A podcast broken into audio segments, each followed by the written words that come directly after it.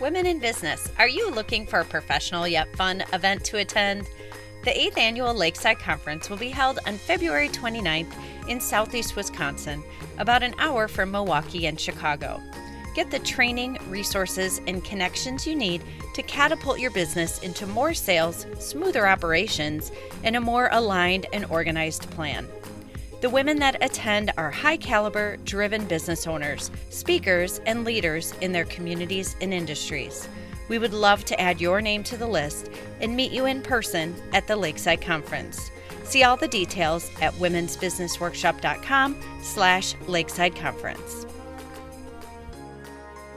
Welcome to the Women's Business Workshop podcast. I'm your host, Robin Walker, small business consultant and coach.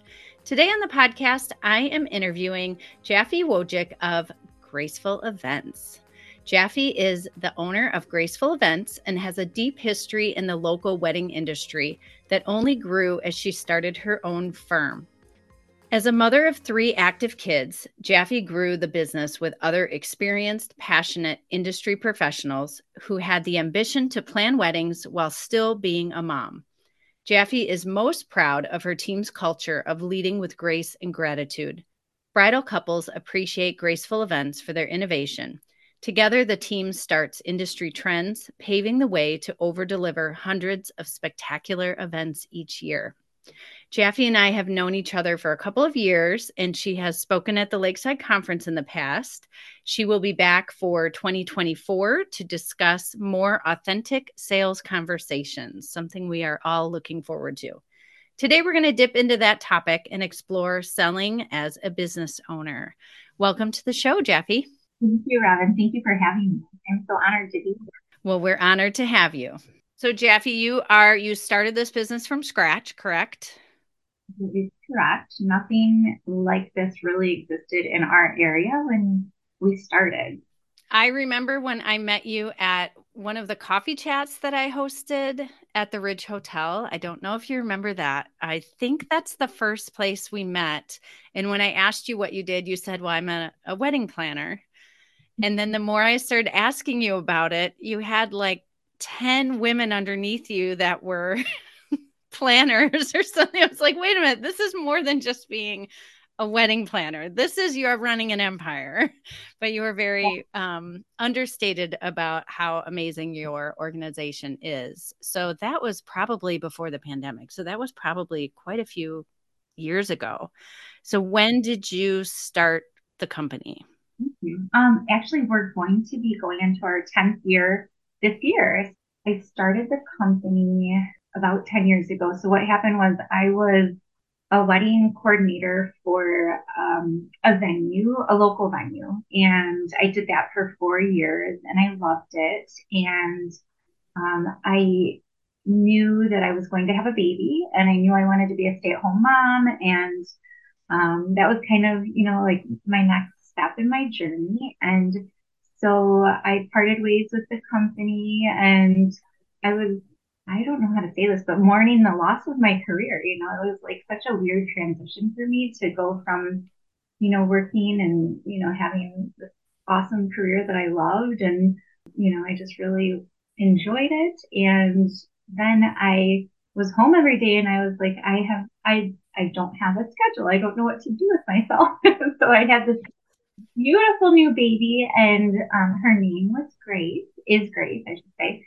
Um, so Grace and I were together and we did so many play dates because I didn't know what to do with myself as a stay at home mom. so I just, I, I scheduled a play date every single day and just um, her and I. yeah. So, and then one of my dear friends reached out to me and she said, I just got engaged and I want you to plan my wedding. And I was like, oh, okay. It was kind of the first thought of me doing something for myself. And I was like, oh yeah, I would love to do that. Um, and we just kind of like worked alongside each other in the planning. And then the date came around for her wedding and it was everything that I remembered that I loved and more because I did it under my own umbrella and I was autonomous in a way that I hadn't been before. And so, um, it was just really special. And it's a really special industry to me because we serve clients in such a meaningful way. We get to allow them to really enjoy their wedding day. So, anyways, driving away from that wedding, I was like, that was awesome. I want to do that soon. Anyways, but I, I want to go back to the specific time and place that I knew that there was a big need for this in our area was um, 15 years ago when I got married.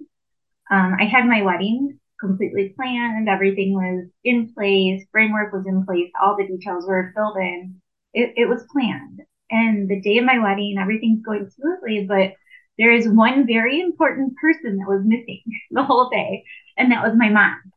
So my mom was missing. She wasn't alongside me in this day. And come to find out, she was running around putting everything together the day of my wedding. Because on a wedding day you've got so many moving parts. You have so much coming together. So many people 200 people um, coming you know and there's so much that needs to take place. Well you need a point person for that. And nothing like that existed in our area. So that fell onto my mom's shoulders. But to me i was like well that's not you know what the role of a mom should be on the day of her daughter's wedding it should be, you know, being with her daughter if if that's what the preference is. You know, sometimes that's not the preference. So anyway, so that was, you know, a, a big pivotal moment in my life when I was looking back. That's really a need that our community has. And I've got the skill and motivation and interest and talent to be able to serve our community that way.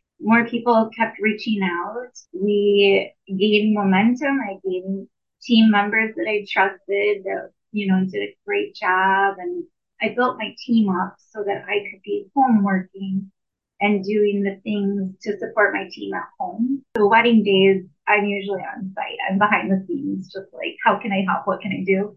But probably my biggest role in the company is booking weddings. And, you know, like you're always thinking about what are the things that you can take off your plate? And I've done the work to hire the people to clear my plate in the ways that I can. But the one thing I can't let go is the sales portion. And it's, it's probably like my new favorite part is, you know, being the first point of contact in our customer client journey. Can I go back just a second before we get too far into sales? I just want to say that I think a lot of our listeners can really identify with or relate to your story that they've started in a similar way with wanting to create something mm-hmm. maybe that didn't exist in their area, which I can speak to as our conference. There wasn't a lot of support for female business mm-hmm. owners in our county when I first started that, I felt very alone creating my business and not really having local resources or felt like I couldn't find them anyway. Yeah. Um, but I do talk to a lot of other women that what they're doing, there wasn't quite that fit right. in their community for what they really felt was a gap in the industry or in the marketplace. So I think a lot of people can identify with that and also with wanting a more flexible schedule for their family being able to do the job that they love in the career they love, do help the people they want to help, but still have control over when they do it. And I just think it's a wonderful time to be alive and be a woman and be able to have an option to run your own business if the stars align for you and you can, you know, make that happen and you have the right personality for it. It's just such a fabulous middle spot to find where you can still have some control, but also still be able to not have to give up your career completely. Right, exactly. And so then I found other women that were in a very similar position to me that loved wedding planning, um, wanted to be home with their kids more, but found that, you know, like if you work at a venue, you are committing, you know, 40, 50, 60 hours a week to that venue, which is fine because it's you know, such a beautiful job, but it's also hard to create that balance. I mean, fast forward 10 years later, there's been times where, you know, I've said to some members of our team, like, you're working too much and we're getting this wrong. you have not seen your kids this week enough and we're doing something wrong because this is not what I set out to do. So let's, let's step back. Let's figure this out because, you know, if you're not also being a good mom in your role, I'm failing you, you know, and I'm handing you too much. And, you know, so I, that's one of my whys is I want to empower the women on my team to be phenomenal in their job, lean into their talents and their gifts, but also, you know, be able to be there for their kids and, you know, raise their kids the way that they want to and just align with their core values. You get to you get to be a part of someone's most important day, but that also means you're running someone's most important day. Right. so you have the the satisfaction and the fulfillment, but that's also very very stressful. well, you guys do it with grace. You had mentioned that you enjoy the sales part of your job. So, as the CEO, you've mentioned that you have let go of a lot of tasks that you trust your team to do and you've trained them to do. So, what what type of roles that just on a day to day aside from going to support them during the actual events, but during the week, what kind of roles do you have and how does sales play into that? Well, I would say sales is my biggest part. You know, I, I get a lot of inquiries. We are fortunate to have a decent following and some a good reputation in this area and I'm very thankful for that. Um, so we get a lot of inquiries every day and so I respond to them, but also I'm scheduling phone calls. My goal when we get the inquiry is to get the inquiry to convert to a phone call. And, you know, if I can do that, I would say, you know, like, oh, if I were to give numbers, I would say maybe like five out of 10 times I can get the email to go to a phone call, which is good because then I can really have that communication with the bridal couple and understand their needs, establish some trust and get to know them and what's important to them and really understand how can we best serve them. So once I have that phone call, I feel like we just naturally get into a little bit of a relationship. You know, we're, we're kind of like connecting in a natural way. It's not me having the call and ringing off how many things we can do for them. It's me listening to them, you know, and genuinely being excited for them. you know, they just got engaged. What's more exciting at this point in their life than that? You know, they've been anticipating this and dreaming of it. And like I share that excitement with them. And, and then we kind of just talk through what they're envisioning. And sometimes at conclusion of the call, it turns into a sale because they're like, all right, let's move forward with booking the date. If it doesn't, then, you know, like a few days later, we'll follow up with them and and check back. But I would say most of the time, if we can just get them on the call and have a conversation, it's probably going to lead to a sale because I'm, I'm confident in what we can offer to improve their wedding planning experience or their wedding day. And I would say the number one thing for sales is you have to believe in your product. I mean, for us, it's a service. You have to believe in the service you're providing. I mean, I've been doing sales since I was 12, basically. Going to work with my mom. She owned a shop in downtown Lake Geneva. And, you know, I just was really comfortable at a very young age around customers and clients. And I watched my mom in her role and it was so natural. She was not ever salesy. She just engaged in authentic conversations with them.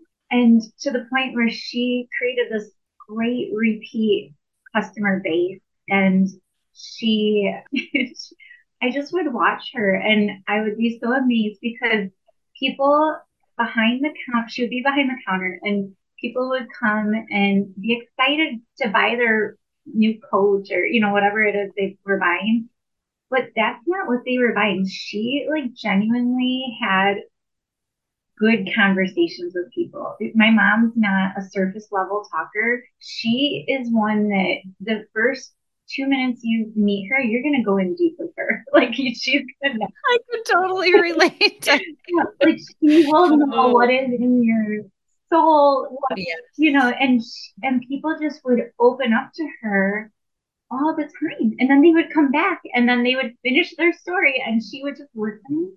But also she would give advice and um, like counseling, like bartending or counseling at the retail store.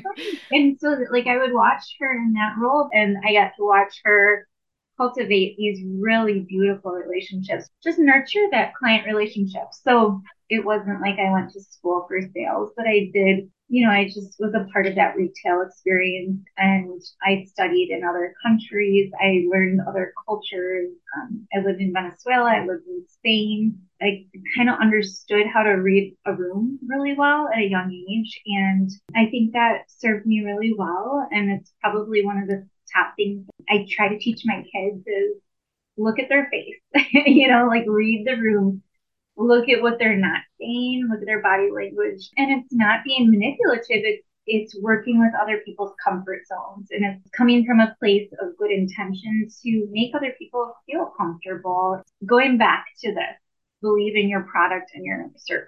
After I graduated college, I got into an industry of sales. My first year, it was technically a sales position, and I sold almost $3 million my first year in sales, which was unheard of at that time. But I was like, you know, genuinely excited for my clients. I gave a lot to each of my clients, and in return, they, they bought the product. The next year, something in that industry went a little south. So I shifted over to something that was a little different, but it, it wasn't a product I believed in. And I did that for a whole year. I sold nothing. I, I had zero sales. And I look back and I'm like, okay, it wasn't because I had a different process. It was because I didn't believe in the product. And they could sense that. And I shouldn't have been selling that. And then I shifted over to the wedding industry and just fell in love with weddings. But that speaks to your integrity that you weren't selling $3 million worth of things that you didn't believe in. Something in you that was holding back, probably because you didn't believe in the product. Yeah, you've got a good read on that, Robin. to me, that brings up the topic of sales mindset and where I see some women really struggle because when they are starting their business, they maybe don't 100% believe in their product or service and not in a true way that they really think they aren't capable of delivering the product or service. But because there's that imposter syndrome or thinking, who am I to be doing this? So there is that gap in their sales conversations because they maybe subconsciously are unsure if the price they're asking or what they're delivering will be good enough. Um, yeah, and everybody should be a little bit more comfortable in the role that they're in and trust the process and how it got you there because your career is not a sprint, it's a marathon. Everything that I have done leading up until this moment has put me exactly where I'm supposed to be. And I know I've got ways and ways to go, and I'm constantly reflecting on how could I have done that better? What should I have done differently? But I think you just have to really trust the process and trust that you are exactly in the right spot for the time and the place in your life. And if you feel like you are an imposter in that role, I would say your job is a few things right now. It's to love the people around you. When you're doing that, you're aligning yourself in the right position to do good. A second thing I would say is every day you show up and you go above and beyond what you say you're going to do for your client, for your team, for whoever you're promising, under promise and over deliver. So if you're feeling like an imposter in your role, wow them in a way that they're not expecting. And eventually you'll get to feel comfortable in the role that you're in. I've also talked to leaders that have become very successful in their craft or their role. And with that success comes a level of arrogance that I don't appreciate. And I think, you know, when you feel like you are, you know, everything, that's definitely when you stop learning. So maybe it's okay to feel in that imposter syndrome because it keeps you humble, you know, it keeps you real, it keeps you wanting to strive for more, it keeps you being appreciative and leading with gratitude and grace. Mm-hmm. So I don't know, maybe it's not a bad thing. Maybe there maybe there's a happy middle somewhere yeah. that you you understand that you still have more to learn. Right. But at the same time you are confident in what you are delivering and I think what I appreciate about your sales conversations based on what I'm gathering from how you describe them is that it is a conversation versus a sales pitch. You're listening, you're offering what you have and what you mm. know to be true with what you can deliver. And then it's more of a conversation and not feeling like a sales pitch because I know I get pitched all the time. And whether it's an email or LinkedIn DMs or whatever it is, it's so pushy in a way that really has nothing to do with me. Right. A friend of mine sent me a screenshot of someone's pitch to her and it says dear and then it has parentheses and it says first name. so you can't really get any more obvious that this was a template. And I'm not saying there's not a place for some of that. But it, when we're talking about specifically a discovery call or a conversation like that, really seeing it as more of here is what we have to offer. I can ask you questions to help you see if it's a good fit, but not seeing it so much as a sales pitch and just as an invitation. Right, absolutely. And again, one of the biggest things I learned in my sales journey is when you're talking at someone and you're trying to give your list of here's you know like all the things that are great about my company and blah blah blah well it only makes sense to say that if you can connect the dots of why that's a benefit to the person you're talking to because they they don't care your level of success they don't care how many weddings you've done but what they care is why is that a benefit to me? You know, it's not that people are selfish, but they they have limited time and limited amounts of money that they want to spend in this category. And I do have a big team, but why does that matter to you? And here's why. And I list all the reasons why it is a benefit to that person. That I have a team behind me and I put myself in their shoes. Know what your obstacles are ahead of time. Why would someone not choose you? pinpoint that and know it and be ready to overcome those obstacles when they bring that up. And if it sounds funny, practice it. Practice it in front of the mirror. Practice it with your husband, with a coworker, with your dog. It doesn't matter. Just get used to the words coming out of your mouth, the timing, your delivery, so that when it does come out of your mouth, it's sincere and it's your authentic words. When things are not your words, they're fumbled.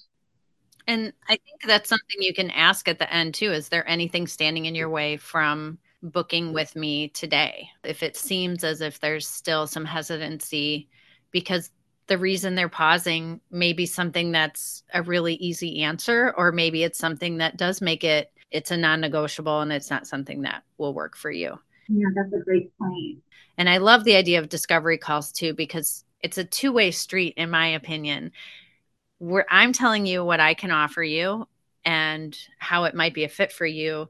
But this is also an opportun- opportunity for the provider to decide if this is a good fit for them. Because I'm sure there's people in your industry that are not a good fit, whether that's integrity, morals, just their extreme nature of what they want for their wedding. It's just not a fit or not something you can provide. So it's probably a great opportunity also for you knowing you're not going to get a great experience with us if this is what you're looking for because we don't do that. Yeah, I've told people I think you should go with someone else because we might not be a good fit for you. Here's who I think you should reach out to. Here's who I think would do a good job. People will call me in different markets. I would love so much to do your wedding, but I don't know your market that well. You're two hours away and it would be much more valuable, a better use of your money to go with somebody more local. And they appreciate that. I just walked away from a, a beautiful sale, but at the end, if it's not serving them, it's not serving me either. You know, I want I want them to be happy. We do not have a product that we can put in a box, wrap with a fancy bow. We don't have a product. We are a service based industry. And when you are in a service based industry, your product is your service. And it starts from the first email they send you to the very last email that you send thanking them and congratulating them. It's that full journey with them in the service industry. Serve is the root word in that, you know, and your goal is to serve people in a valuable way.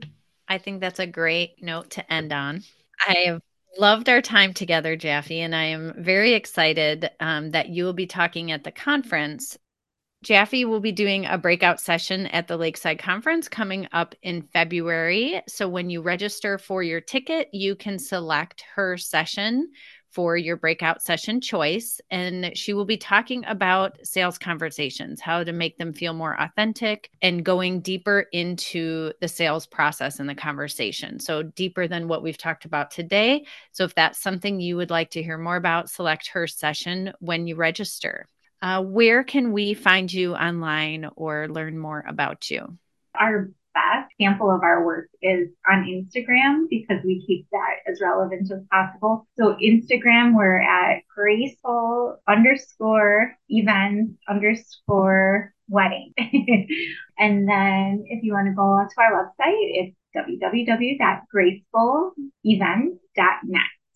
And we'll have all of those in the show notes as well. Perfect. All right. Well, I'm looking forward to seeing you again in February if I don't see you around town before then. Thanks for coming on the show today. Thank you, Robin.